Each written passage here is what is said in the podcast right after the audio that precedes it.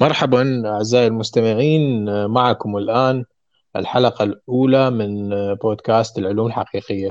العلوم الحقيقية هي موقع علمي عربي فعال منذ سنة 2012 ويكتب به عدد كبير من المتطوعين العرب في مختلف المجالات وكثير من المتطوعين في العلوم الحقيقية يكتبون في مجالات تخصصهم أو المجالات التي اعتادوا قراءة الأبحاث فيها.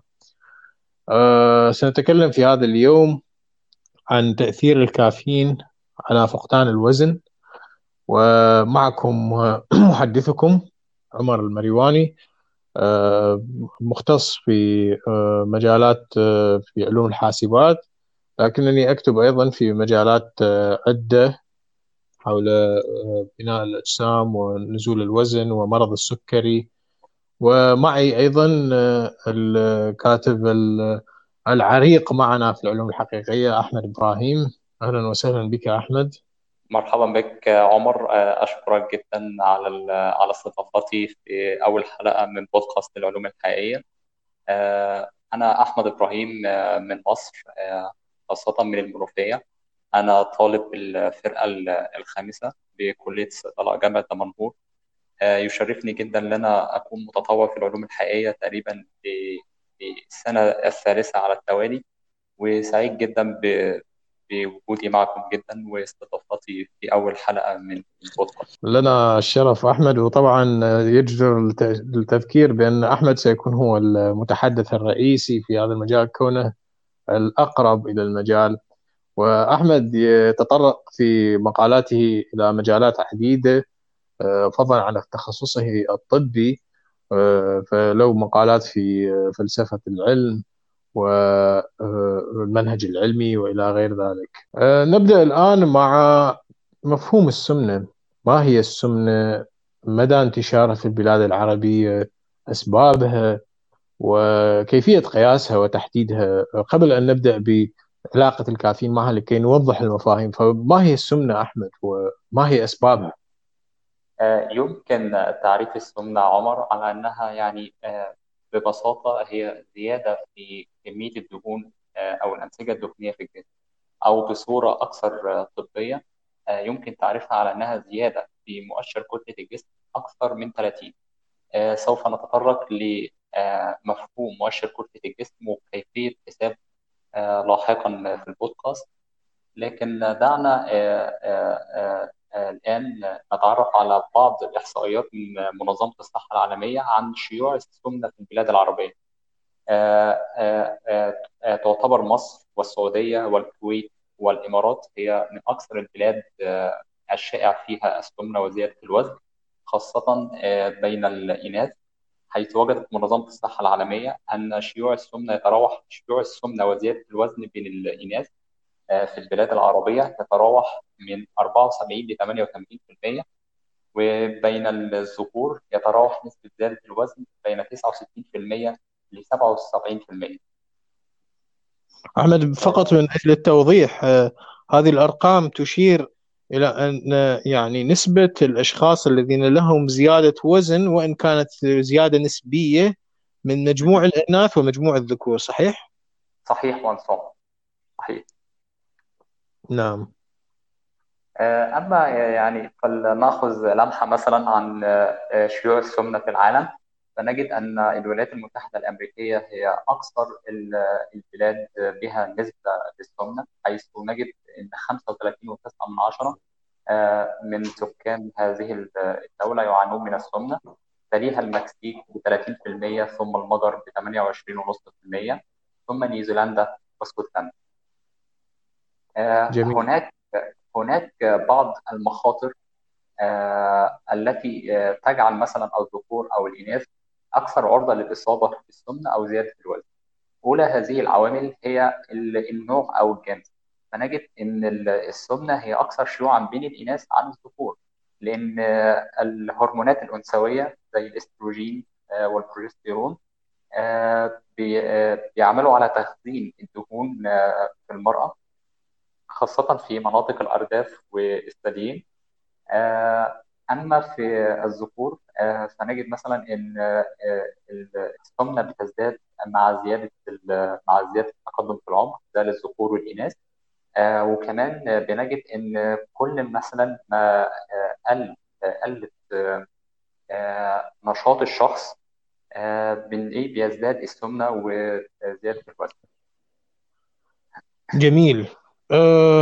أعتقد الفكرة واضحة الآن حول مفهوم السمنة وكثير من الأشخاص يعرفون يعني هذا الشيء لكن إحنا وددنا أن نقدمه بشكل علمي واضح. بالضبط. أتمنى بس أن أضيف بعض النقاط عن أسباب السمنة بصورة أكثر تحديدا. نعم. فنجد مثلا إن أسباب السمنة بشكل رئيسي نجدها نتيجة تغيرات جينية. مثلا فنجد إن السمنه بيتم توارثها بحوالي من 50 ل 70% ونتيجة مثلا بيحصل طفرات مثلا في جين مسؤول عن هرمون اسمه الليبتين والليبتين ده هو المسؤول عن تنظيم الشهية. تمام؟ بنجد أيضا إن الاختلاف مثلا في استهلاك الطعام. فمثلا لما نلاقي مثلا إن الشخص بيستهلك كمية طعام أكتر من الجسم محتاجها فبيلجأ الجسم إلى تخزين تمام الكمية الزيادة من الطعام أو من السعرات الحرارية على شكل دهون. ثاني نقطة قد يتناول بعض الأشخاص مثلا أدوية تؤدي إلى زيادة تكوين الدهون مثلا الإنسولين وكمان في أدوية التي تعالج ارتفاع الضغط زي مثلا البروبرانولول والمشهور في الوطن العربي باسم إنديرال وأيضا بعض الأدوية مثلا زي الكلوزابين أو الأولانزابين يمكن أن نضيف لها أحمد أيضا نمط الحياة الخامل والساكن الشائع اليوم. بالطبع بالطبع مهندس عمر بالطبع. فهي دي تعتبر أحد أحد العوامل التي تزيد من نسبة خطر الإصابة بالسمنه لكنها ليست أحد الأسباب. نعم نعم. آه نعم. النقطة الأخيرة التي أود أن أناقشها هي كيف نقوم مثلا بتشخيص السمنة. هناك عندي هناك نوعين من الأدوات التي يمكن استخدامها في تشخيص السمنة. أولى هذه الأدوات مثلا بنعمل تحديد الوزن تحت الماء أو باستخدام طبعا الرنين التصوير بالرنين المغناطيسي ولكن الأدوات دي إحنا هي هي مش مش سهلة إن أنا أقدر أستخدمها في على الحياة في المستوى الحياة اليومية. فعشان كده بنستخدم أدوات ثانية مثلا زي مؤشر كتلة الجسم أو قياس محيط الخصر أو محيط الورك. فمؤشر كتلة الجسم ومحيط الخصر هي طبعا أكثر سهولة جدا مثلا في التصوير من الرنين المغناطيسي. عشان كده بنلاقي مثلا لو إحنا عايزين نحسب هل إحنا مثلا في عندنا زيادة في الوزن أو إحنا بنعاني من السمنه فبنجد إحنا بنستخدم الأدوات دي أكتر من الأدوات الثانية اللي هي بتنحصر فقط على نطاق الأبحاث. يمكن أن نقول أن وسائل القياس المعهودة مثل مؤشر كتلة الجسم و مقاييس الكتلة التي نمتلكها هي المقاييس الكافية للأفراد لتشخيص ذلك وممكن أيضا ان المظهر يعني المظهر هو الشخص نفسه ممكن أن يعطي إشارة كافية لدى الكثيرين أيضا صحيح؟ بالضبط بالضبط عمر. آه ويعني إحنا ممكن حتى وإحنا قاعدين في البيت إحنا ممكن نحسب مؤشر كتله الجسم. آه نعم أحمد أعتقد أن تعريف السمنة الذي صار لدينا الآن و صار أكثر من وافي. سبب طرحنا للموضوع علاقة الكافيين بزيادة الوزن هو واقعا الكثير من المنتجات التي تباع بصفتها منتجات لتخفيض الوزن هي أنها تعتمد بالأساس على الكافيين كمكون أساسي لها. أشهر الأدوية أو أشهر المنتجات من هذا النوع هي مثلا ليبو 6 ليبو 6 يحتوي على كمية كبيرة من الكافيين. أيضا يحتوي على مواد أخرى يزعم أن لها الأثر على تخفيض الوزن. بخلاف هذا أيضا نجد لدى الأشخاص الذين يقومون بتخفيض الوزن لديهم انتشار فيما يشبه التقليد والعادة لتناول القهوة.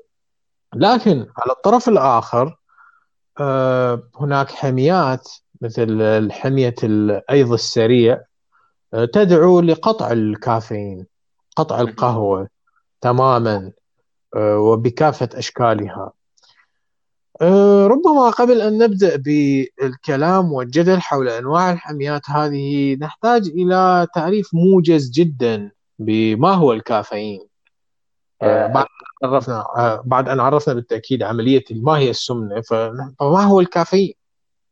الكافيين هو مادة عضوية بتستخرج من نبات القهوة الكافيين هو بيدخل ضمن مجموعة اسمها مجموعة زنزانات المصايل اللي إحنا برضو بنجيبها من القهوة يعني حتى زنزانات المصايل آه، بنلاقي برضو موجود فيها مثلا نبات زي مادة زي الثايوفين وهي برضو موجودة في موجودة في القهوة وأيضا لها بتستخدم طبيا مثلا كموسع للشعب الهوائية. و آه، آه، هذه هذا هذه المجموعة من زنزانات المصايل اللي هي طبعا بيكون الكافيين أحد المواد ضمنها.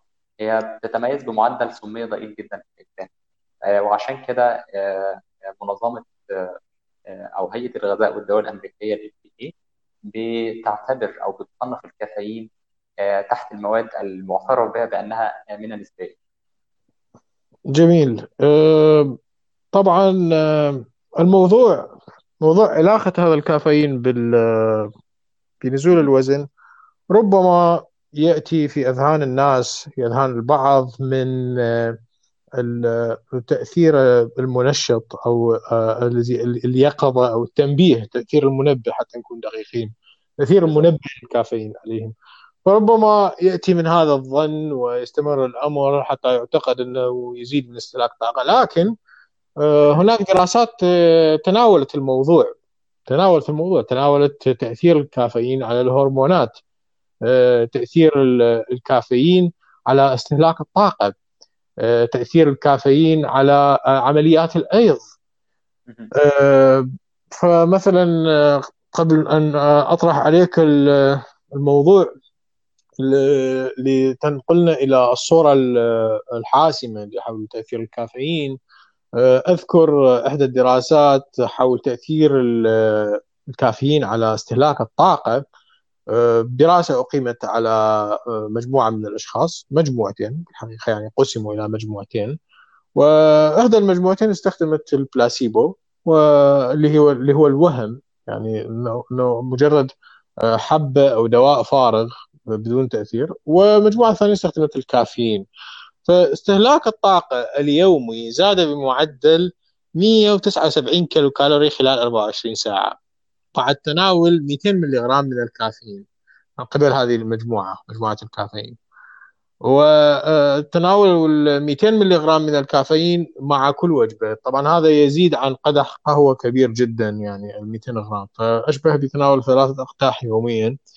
لاحظوا الزيادة استهلاك الطاقة معدل 179 كيلو كالوري يعني هذا أقل من قطعة شوكولاتة قطعة شوكولاتة صغيرة. فما هو تأثير الكافيين أحمد؟ بشكل عام يعني وبشكل خاص تاثيره على الهرمونات مثلا خلينا نبدأ بتاثيره على الهرمونات. آه عشان نضع المستمعين في الصورة عمر آه خليني أوضح بس نقطة يعني آه أو الأساس. هو تأثير الكافيين على فقدان الوزن هو ما زال آه محل جدال آه لكن آه إحنا عندنا فعلا أبحاث بتقول إن آه، قد يكون فعلا الكافيين دور مثلا في اكسده الدهون وحرق الدهون لكن آه، آه، مش بيتأيد مثلا إن الكافيين بيستخدم يستخدم لوحده فعلا كعامل بيستخدم لتقليص الوزن لكن هو بيستخدم مثلا كعامل آه، مساعد للحفاظ على الوزن بعد الفقدان لكن لا يمكن استخدامه يعني كدواء وحيد لفقدان الوزن. حتى إن في أحد المنتجات العشبيه المشهورة اللي بتباع للتخسيس بيتم فيها إضافة الكافيين مع الافدرين لفقدان الوزن. يعني آه، وجد آه، إن آه، هذه هذا الخليط بي بي بيقلل الوزن بصورة قليلة نسبيا يعني على على فترة قليلة يعني. يعني حتى لا يمكن استخدامه هو الآخر كعامل إيه؟ كعامل لتخسيس الوزن أو لفقدان الوزن. اذا هو وحده لا يصلح. لكن مثلا آه، آه، نرجع إلى موضوع الهرمونات. يعني آه، مثلا عندنا تأثير الكافيين على الكورتيزول وعلى الإبنفرين مثلا. ف مثلا موضوع طبعا موضوع الكورتيزول أنا غير متأكد منه لكن بحسب حمية الأيض السريع التي تحاول تقليل الضغط النفسي والتوتر إلى أكثر حد ممكن بهدف التقليل من الكورتيزول لأن الكورتيزول يساهم في زيادة خزن الشحوم.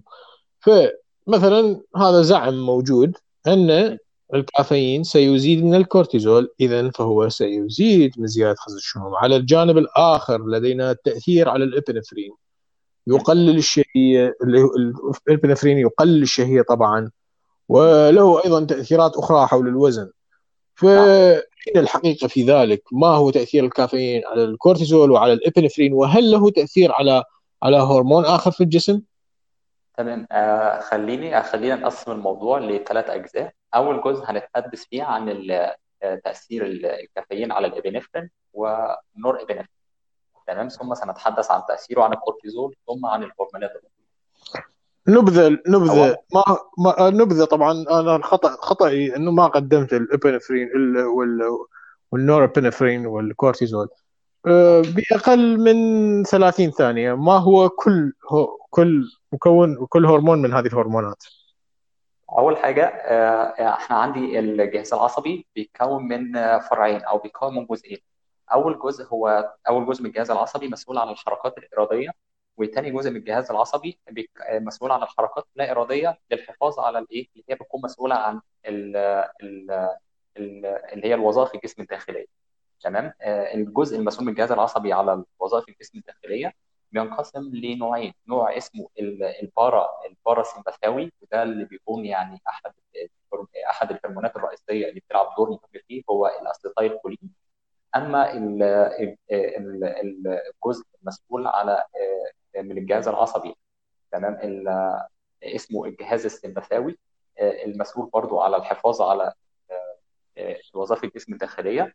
تمام؟ بيلعب دور في الإبنفرين والنور إبنفرين. يبقى تاني الاسيتايل كولين بيلعب دور في الجهاز العصبي الباراسمبثاوي والإبنفرين والنور إبنفرين. بيلعب دور مهم جدا في الحفاظ على وظائف الجسم الداخلية في الجهاز العصبي السمبثاوي اذا هم الابنفرين والنور إبنفرين يؤثران على الجهاز العصبي من ناحية الوظائف الجسم الداخلية. بالطبع الغير اراديه التي لا يمكن للإنسان التحكم فيها بشكل إرادي.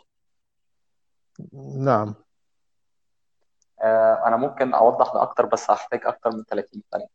يعني أنا مثلا الجهاز العصبي الباراسمبثاوي آه، ده مسؤول مثلا عن اللي هو مسؤول عن آه، بيشتغل أو بيشتغل في الجسم خلال الراحة. بيكون مسؤول مثلا عن اللي هو بي بيزود حركة الأمعاء بيزود حركة الأمعاء وإفرازات الجسم وإفرازات مثلا الغدد وخاصة انزيمات الهضم. بيعمل مثلا اللي هو بيرفع بيزود إنتاج الدموع وبيزود إنتاج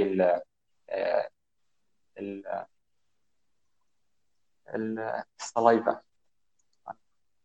اللعاب آه اللعاب بالظبط. تمام؟ أما الجهاز العصبي السمبثاوي آه فده بيشتغل آه عند مثلا لما يتعرض الإنسان لخوف أو ضغط أو قلق تمام؟ فالجهاز العصبي السمبثاوي بيشتغل آه وده اللي طبعا إحنا قلنا فيه الهرمونين الرئيسيين اللي بيشتغل عليهم هو البنفرين والنور ابنفرين أو الأدرينالين والنور أدرينالين.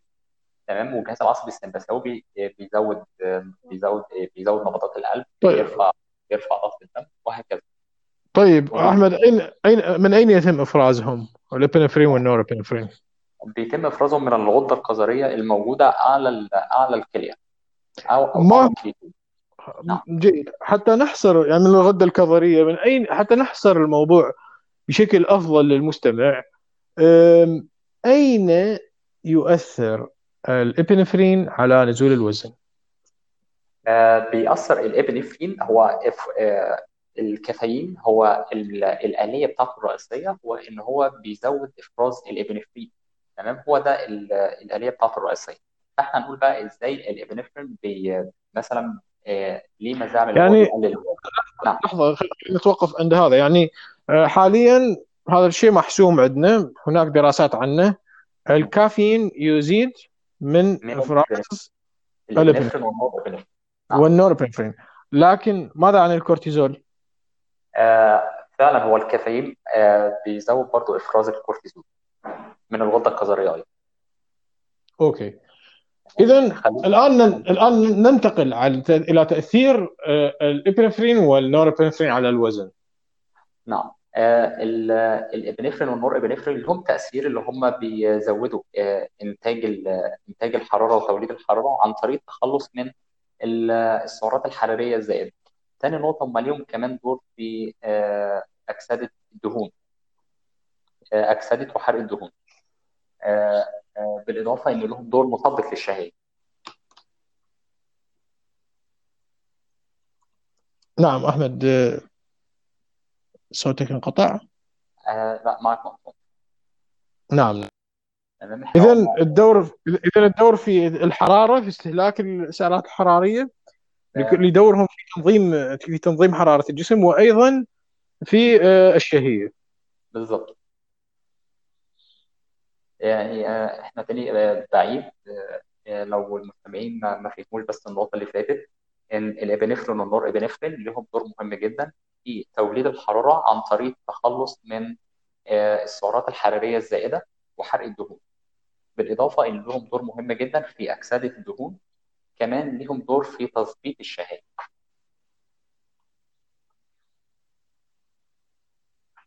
جميل. طيب آه، أحمد هذه النقطة يعني آه، أعتقد واضحة صارت حول تأثير هذه الهرمونات وأنه الكافيين يزيدهم آه، يزيد من مقاديرهم من مقادير أفرازهم. نعم. لكن الآن صرنا في موضوع مثير للجدل وهو عندي تأثير الكورتيزول من نعم. ناحية الوزن سلبي ومن الجهة الأخرى لدينا الابنفرين والنوربنفرين تأثير إيجابي. فكيف نحسم في الصورة الكبيرة في تأثير الكافيين على على الوزن؟ اولا آه، هو الكورتيزول الكورتيزول هو برضو أحد الهرمونات اللي بتفرز من الغدة الكظريه وهو ليه دور مهم جدا في التحكم بالمزاج والدوافع والخوف. آه، إيه دور مثلا؟ آه، أحد أدوار برضو الكورتيزول اللي هو بي بي بيحفز عمليات الايض الخاصة بالدهون والكربوهيدرات والبروتين. تمام؟ بالإضافة إن هو كمان بينظم ضغط الدم وبيزود آه، السكر في الدم بالإضافة إنه بيتحكم في دورة الاستيقاظ والنوم. لكن النقطة اللي هي مسار الجدل إن في يعني إن في أحد الشائعات أو في ناس بتقول إن الكورتيزول بيساعد على تخزين الدهون. في الواقع هي النقطة دي خاطئة. هو الكورتيزول آه، بيحفز عمليات الأيض الخاصة بالكربوهيدرات والدهون. لكن الفكرة يعني آه، اللي أنا قرأت عنها إن آه، إن في يعني إن في بعض الناس بتخاف إن نتيجة إن الكورتيزول بيحفز عمليات الأيض الخاصة بالكربوهيدرات والدهون. فبالتالي ممكن يكون ليه تأثير عكسي عن طريق تحفيز الشهية لل مثلا للأطعمة الغنيه بالدهون والكربوهيدرات. اذا يمكن القول أن تأثير الكورتيزول هو تأثير غير مباشر. بالضبط. آه بالضبط. جميل. اذا يمكن لكن نعم. أنا أنا كنت عايز أضيف نقطة إن آه، إن الكورتيزول أنا حتى يعني آه، آه، معظم الناس أو إن استجابات الناس للكافيين وحتى مثلا للتاثيرات المباشرة سواء على الابنفرين أو نور ابنفرين أو على الكورتيزول تمام؟ بيبقى في تغيرات بين بين الأشخاص وبالتالي مش كل الأشخاص تمام؟ مثلا بيختبروا مثلا الأعراض الجانبية أو مثلا زيادة في القلق أو زيادة في الاكتئاب تمام؟ وحتى يعني ما فيش دراسات كافية بتدرس أو درست آه، تأثير تأثير ارتفاع الكورتيزول نتيجة الكافيين مثلا على الضغط أو القلق أو حتى. نعم نعم اذا أحمد آه، نعم حتى نلخص ال- الصورة هل يمكن أن نقول هرمونيا بعد ما زلنا لم نفتح بقية الملفات الآن نحن أمام ملف الهرمونات. هل يمكن القول أن هرمونيا الكافيين ممكن أن آه، يكون إيجابي من ناحية تقليل الوزن؟ آه، آه، هو هو فعلا قد يكون ليه دور آه، مهم في تقليل الوزن بس مش بالصورة اللي إحنا مثلا عايزين الناس تاخدوا عنها يعني ما مش بس يعني هو مش هيقلل الوزن ب- ب- بصورة كبيرة هو يعني معظم الأبحاث اللي اللي درست تأثيره هو فقط الحفاظ على الوزن بعد فقدانه وحتى الأبحاث اللي درست مثلا في عندنا دراسة هنذكرها آه، تتبعت مثلا استهلاك آه، آه، حوالي 60 ألف شخص للكافيين على مدار 12 سنة. لقوا فقط يعني إن آه، آه، الحفاظ على الوزن آه، بعد فقدانه بين ال- الأشخاص اللي استهلكوا معدلات كافيين عالية والأشخاص اللي استهلكوا معدلات كافيين قليلة كان فقط نص كيلو جرام يعني. فدور الكافيين آه، لسه مش كبير للدرجة اللي إحنا آه، نوصي بيه ك- كعامل مفرط لفقدان الوزن أو حتى للحفاظ على الوزن بعد فقدانه. نعم أنا كان قصدي أنه إحنا عندما نجد أن الصورة تبدو إيجابية وبراقة من ناحية الهرمونات فهذا لا يعني بالضرورة أن م، هذه هي كل بالظبط آه، ما تفضلت به من الدراسات. آه، آه، كم عدد الدراسات الموجودة أو عدد الدراسات البارزة التي يمكن آه، تذكرها آه، أن أحمد الدراسات العامة التي يمكن أن آه، تحسم علاقة الكافيين بنزول الوزن دون الخوض بالملفات آه، التي تتعلق بمسبباته. فأنت ذكرت إحدى الدراسات حول اللي بها عينة من أمكن أنه آه، آه، تسهب أكثر في شرحها وفي شرح آه، دراسات أخرى من هذا النوع. بالظبط أنا أنا هسهم اولا في في هذه الدراسة لانها آه، شملت عينه كبيرة جدا حوالي 60 ألف شخص. أول حاجة هدف الدراسة دي كان هو إحنا كانوا عايزين يقيموا العلاقة بين آه، تناول الكافيين والتغير في الوزن على مدار 12 سنة. فالدراسة شملت حوالي 40 ألف امرأة و20 ألف رجل. آه، آه، تابعهم ال- الباحثين من خلال الفترة 1986 ل 1998 آه، توصلت الدراسة دي إن الزياده في تناول الكافيين لاكثر مثلا أكثر من 300 مللي جرام ارتبطت بانخفاض في متوسط اكتساب الوزن بحوالي نص كيلو جرام مقارنة بالأشخاص اللي هم اللي كانوا قللوا من استهلاكهم للكافيين لحوالي 150 مللي جرام تمام وبالتالي. هل كان هناك ضمن الدراسة مجموعة لم تأخذ الكافيين من الأساس؟ آه لا لا. هذه الدراسة لم تشمل آه، البلاسيبو لكنها شملت فقط تقييم الأشخاص اللي بيتناولوا الكافيين وتأثيره على الوزن. إذا العينتين أو المجموعتين آه، يعني آه، أظهرت لنا أن الإكثار من الكافيين لن يكسبك الكثير أو يعني لن يخ... لن يخسرك الكثير من الوزن. بالظبط تمام فيعني حتى الدراسة يعني لقت إن آه، انخفاض متوسط اكتساب الوزن بين الأشخاص اللي تناولوا أكثر من 300 مللي جرام. آه، هو كان حوالي يعني نص كيلو جرام مقارنة بالأشخاص اللي كانوا بيتناولوا 150 مللي جرام بس يعني. وده على مدار 12 سنة. آه، في دراسة ثانية آه، في نعم. دراسة ثانية آه، في دراسة تانية والدراسة دي هي حاولت آه، آه، تقيم تأثير آه، هنا بقى خليط من الكافيين والشاي الأخضر تمام؟ على التحكم على التحكم بالوزن بعد فقدان تمام؟ ومقار... آه، ومقارنته بالكمية المعتادة من الكافيين وبس هي الدراسة دي شملت أشخاص متوسطي السن والاشخاص هم ال- ال- العينة كانت حوالي 76 شخص. آه، 76 شخص تم تقسيمهم إلى مجموعتين. بس آه، تم تقسيمهم إلى مجموعتين. بعد فقدانهم آه، للوزن. آه، من خلال آه، حمية غذائية منخفضه الطاقة على مدى أربع أسابيع. على مدى أربعة أسابيع. ثم بعد نعم. ذلك ثم بعد ذلك خضعوا ثلاث شهور للتحكم بالوزن. قال لك في هذه الفترة اللي هي ثلاث شهور تم إعطائهم خليط من الشاي الأخضر والكافيين تمام بالإضافة لتناولهم المعتاد من الكافيين. طبعا مع الإشارة أن الشاي الأخضر بذاته آه، أيضا يحتوي على الكافيين صحيح؟ نعم يحتوي على الكافيين بالإضافة إنه يحتوي كمان آه، مواد فعالة اسمها الكاتي... اسمها الكاتيكينات آه، الكاتيكينات لها أيضا دور مهم في التخسيس وفقدان الوزن نعم نعم. فالدراسة دي اللي إحنا عندي 76 شخص دي العينة تم تقسيمهم لمجموعتين. مجموعة بتتناول كمية مرتفعة من الكافيين ومجموعة بتتناول كمية منخفضة من الكافيين. وكل مجموعة تم تقسيمها لمجموعتين. مجموعة أنا هديها آه، خليط من الشاي الأخضر والكافيين والمجموعة الأخرى أنا هديها آه، بلاستيك. نعم.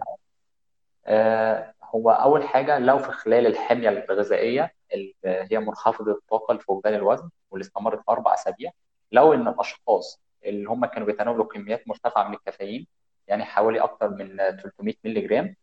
لو إن خسروا حوالي 6 و7 كيلو جرام مقارنة بالمجموعة اللي كانت بتتناول كمية منخفضه من الكافيين أقل من 150 مللي جرام ودول خسروا 5 كيلو جرام يعني حتى هنا الكافيين كان ليه دور يعني كان يعني في حوالي 1.7 كيلو جرام فرق في الوزن فرق في الفقدان نعم.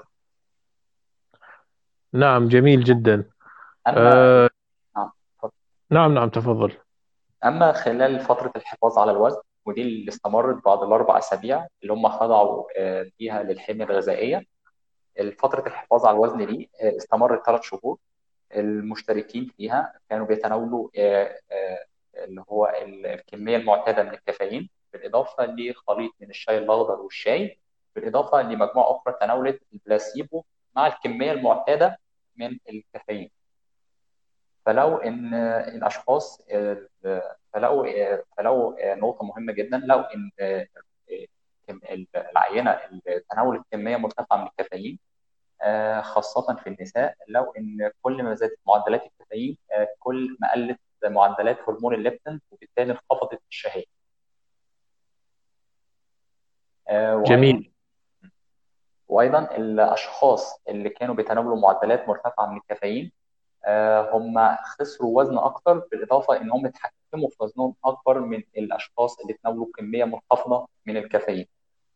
والأشخاص اللي يعني اللي تناولوا كمية منخفضة من الكافيين بالإضافة طبعا للخليط من الشاي الأخضر والكافيين لو إن هم برضو اتحكموا في وزنهم أكتر وخسروا وخسروا آه، وزن أكبر من الأشخاص اللي فقط تناولوا كمية منخفضة من الكافيين ودول بدورهم طبعا آه، يعني هم اكتسبوا وزن أكتر يعني مقارنة بال طبعا الأشخاص اللي تناولوا سواء كمية مرتفعة أو آه، الخليط من الشاي الأخضر. إذا أحمد آه، خلاصة قوية نخرج بها من هذه الدراستين. أول شيء إنه آه، مع حمية فعالة قد قد تخسر بها خلينا نقول ما بين ستة وعشر كيلوات. من الممكن من الممكن أنه تخسر آه، كيلو إلى كيلوين إضافية في ظل كافيين أكثر. وممكن أن نقول أنه يساعد أيضا على المحافظة على الوزن فيما بعد فيما بعد الحمية.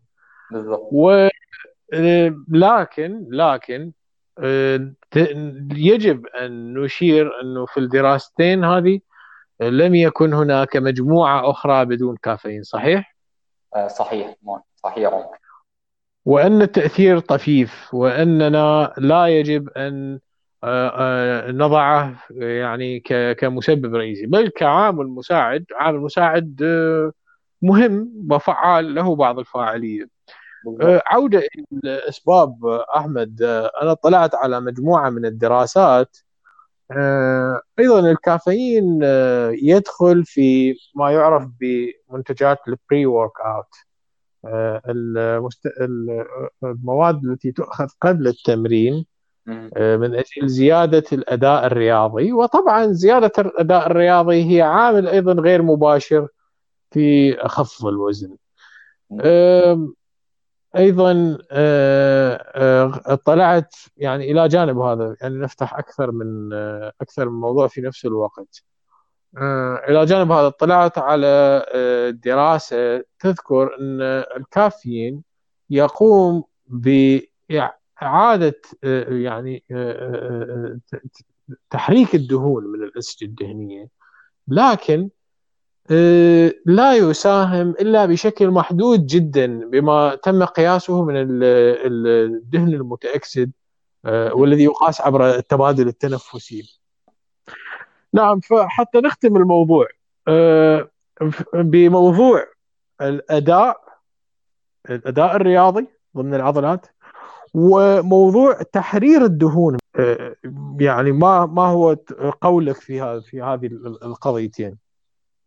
آه، بالنسبة لتحرير الدهون من العضلات وإحنا زي ما ذكرت مسبقا إن تأثير الكافيين هو فعلا تأثير محدود وعشان كده يعني آه، الدراسات اللي اتعملت ما ما اعتمدتش عليه كعامل أساسي. لكن آه، لكن هو فعلا هو طبعا من المثبت علميا إن الكافيين فعلا هو بيعمل وليه دور في اعتاده الدهون وحرقها لكن طبعا مش مش بنسبة عالية جدا. نعم. ماذا عن الأداء الرياضي؟ آه نعم هو الكافيين آه، كما ذكرت عمر هو آه، يعتبر من ال ال يعني ارجوجينيك اسيد هو من المواد اللي بتحسن آه، الأداء الجسماني والأداء العقلي. يعني مثلا في الأداء العقلي بيحسن مثلا التركيز والانتباه على المستوى الجسماني فهو بيحسن هو بيقلل بيقلل الاجهاد العصبي بيقلل التعب بيحسن بيحسن الأداء. فهو فعلا من المثبت فعلا برضه علميا إن الكافيين هو أحد المواد المحسنة سواء للجسد أو للعقل. اذا آه، أحمد نصل إلى خلاصة آه، هذه الحلقة. آه، الكافيين له تأثير محدود. في نزول الوزن له تأثير على آه، آه، المحافظة على الوزن بعد النزول. نعم. آه، له تأثير على الهرمونات ذات الصلة. له تأثير على الأداء الرياضي لكن بجميع الدراسات التي حاولت قياس ذلك التأثير هو ليس بذلك التأثير المبهر والتأثير العملاق الذي نتخيله. الكافيين ليس حبة سحرية ليس سحر وليس علاج سحري الوزن يمكن أن يساعدك إذا ما خسرت آه، عشر كيلوات ممكن أن تخسر كيلو نصف إضافي. ممكن قد لا تخسر. موضوع أيضا لدينا موضوع الفروقات الشخصية بين الأفراد واستجابتهم. آه، في خلاصة الأمر التأثير خفيف جدا آه، وعام وهو عامل مساعد. وليس لوحده حاسما آه، هل هل هناك آه، آه، نقاط أخرى تود إضافتها أحمد؟ آه نعم آه أنا أضيف بس يعني آه اللي أنا عايز أقول إن في ظل الأدلة الحالية آه لا يمكن استخدام الكافيين إلا على سبيل الوقاية من اكتساب الوزن بعد فقدانه وبجرعات أكبر من 150 مللي جرام يوميا ولكن للحصول على أفضل نتائج مع تناول الكافيين فإحنا بننصح بتعديل نمط الحياة بإضافة مثلا نظام غذائي متزن مع ممارسة الرياضة يوميا كالجري والمشي. جميل أحمد توضيح نهائي 150 ملغ هو آه، آه، قدح كبير من القهوة صحيح؟ آه، هو مثلا فنجانين من القهوة لكن ده بيعتمد على جودة البن الموجودة يعني عندنا فنجانين إذا كنا نتكلم عن القهوة التركية أو العربية لكن لو تكلمنا عن القهوة الأمريكية مثلا الأمريكانو آه، آه، أعتقد يكون آه، قدح من هذا من القدح الكبير صحيح؟ أعتقد يعني أنا أنا ما أعرفهاش بالصراحة بالقدح أو لكن لو إحنا عايزين نحسبها فهو بيعتمد آه هو بيعتمد يعني إن 10 جرام من البن هو بيحتوي حوالي على 100 مللي جرام من الكافيين ولكن ده برضه بيعتمد على جودة البن المتاح يعني. نعم نعم. جيد جدا. إذا آه، آه، ننهي هذه الحلقة ونأمل اللقاء آه، بالمستمعين في حلقة أخرى نسجلها لبودكاست العلوم الحقيقية. وشكرا جزيلا لك يا أحمد. أشكرك عمر وأنا سعدت جدا بالتواجد في أول حلقة من هذا البودكاست وأشكرك جدا على هذه المناقشة الرائعة. أنا الأسعد تحياتي. تحياتي إلى اللقاء.